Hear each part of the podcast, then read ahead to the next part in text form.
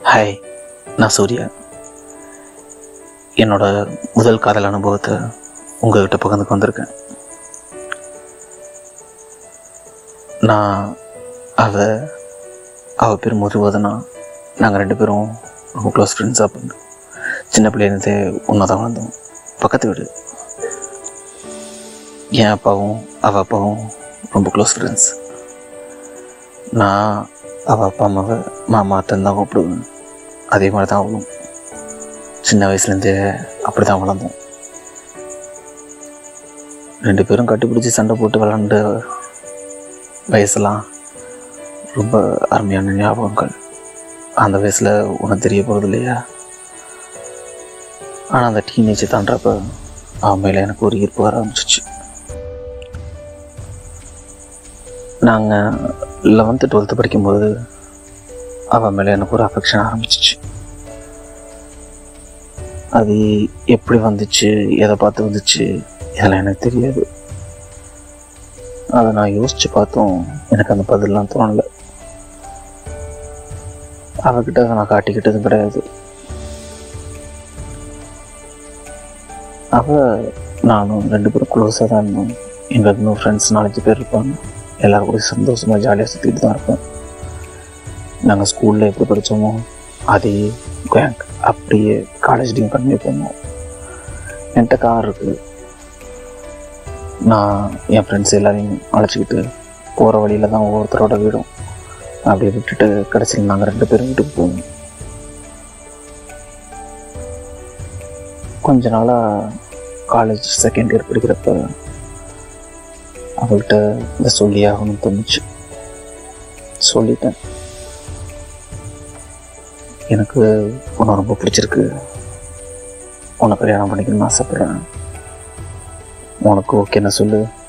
நான் வீட்டில் அம்மாட்ட பேசுகிறேன் அப்படின்னு சொல்லிட்டு கேட்டேன் அவ அதுக்கு பதிலே சொல்ல என்ன பிஹேவியராக பார்த்துட்டு ஆனால் அதுக்கப்புறம் என்கிட்ட வந்து அவள் ரொம்ப விலக ஆரம்பிச்சிட்டா. ரொம்ப கொடுமையாக இருந்துச்சு. என் கூட எப்போ பார்த்தாலும் ஓட்டிகிட்டு கூட இருந்தவ கொஞ்சம் கொஞ்சமாக விலகிட்டா.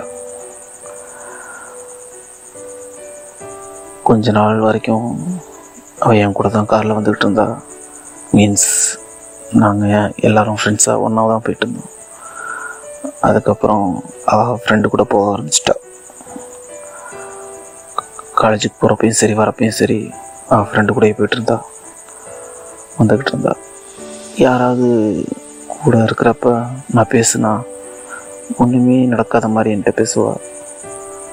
நானும் அப்படியே பேசிட்டு விட்டுருவேன். ஆனால் இந்த நாட்களில் எனக்கு ரொம்ப கொடூரமாக இருந்துச்சு. அவளோட பக்கத்துலேயே இருப்பா. ஆனால் ரொம்ப தூரமாக இருப்பா. அப்படிங்கிற மாதிரி தான் இருந்துச்சு. ஃபைனல் இயர் வந்துருச்சு அப்படியே. ஒரு வருஷம். ஒரு வருஷம் இப்படியே தான் போச்சு. வீட்டில் இருக்கிறப்பையும் சரி. வீட்டில் எல்லாரும் இருக்கிறப்ப ஒன்றுமே நடக்காத மாதிரி என்கிட்ட பேசுவா. நான் பேசினா நல்லா பேசுவா. என்னோட நம்பரை பிளாக் பண்ணி வச்சுருந்தா. அதை ஏன்னு கேட்கக்கூட என்கிட்ட தனியாக வர மாட்டாள் நான் அவளும் தனியாக இருக்கிற மாதிரி சுச்சுவேஷன் வந்துச்சுன்னா அந்த இடத்துல அவள் இருக்க மாட்டாள் போயிடுவாள் இப்படி தான் இருந்துச்சு. ஆனால் யாராவது இருக்கிறப்ப நான் எப்படி எதையும் கேட்க முடியும்? கேட்க முடியாது இல்லையா? ரொம்ப வெறுத்து போய் போயிட்டு இருந்துச்சு என் நாட்கள். மறந்தாயே மறந்தாயே. பெண்ணே என்னை நீ ஏன் மறந்தாய்?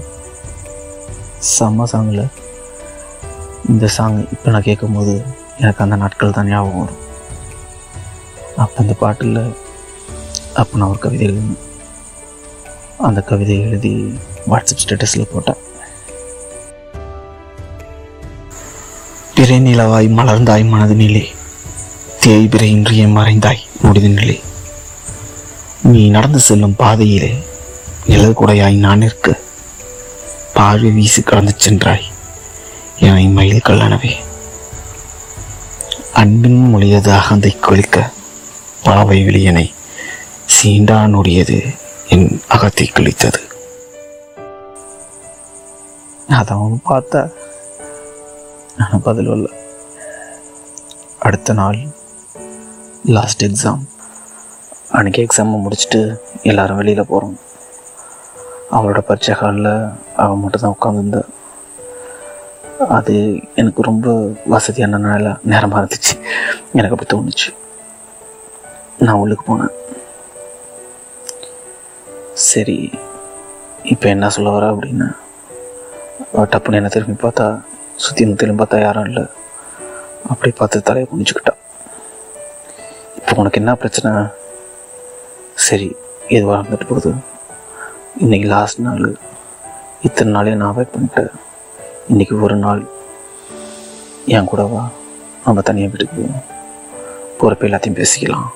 அப்படின்னு சொல்லி கூப்பிட்டேன். அவள் அமைதியாக தான் இருந்தா இப்போ வருவியா மாட்டியான்னு கேட்டேன். ஒரு வார்த்தை சொன்னான். என்னை ஒன்றும் பண்ணிட மாட்டியே அப்படின்னு கேட்டா. அந்த நேரம் நான் செத்து போன மாதிரி இருந்துச்சு. நான் வாழ்க்கையில் எனக்கு ரொம்ப பிடிச்ச பொண்ணு. நிறைய நாள் நினச்சி கனவு கண்ட பொண்ணு. என் கனவுல பூரா தான் அவளுக்கு என் பக்கத்தில் இருக்கிறது சேஃப் இல்லை அப்படின்னு அவன் நினைக்கிறான் இதோட கொடுமையான நரகம் ஒரு சாபம். எனக்கு அழுகையா வந்துருச்சு. ஆனால் ஆம்பளை பையன் அழுகக்கூடாதுன்னு சொல்லுவாங்கல்ல அந்த அது என்ன இதுன்னு தெரில அது ஒரு பழமொழி. ஆம்பளை பையன் அழுகக்கூடாது. கண்ணில் தண்ணி வரல ஆனால் மனசால் ரொம்ப அழுதுகிட்டு இருந்தேன். ஒன்றும் சொல்லலை நடந்து போயிட்டேன். அவள் எனக்கு ஊத்த ஒரே சாபமான நாள் அது. அதை என்னால் மறக்க முடியல.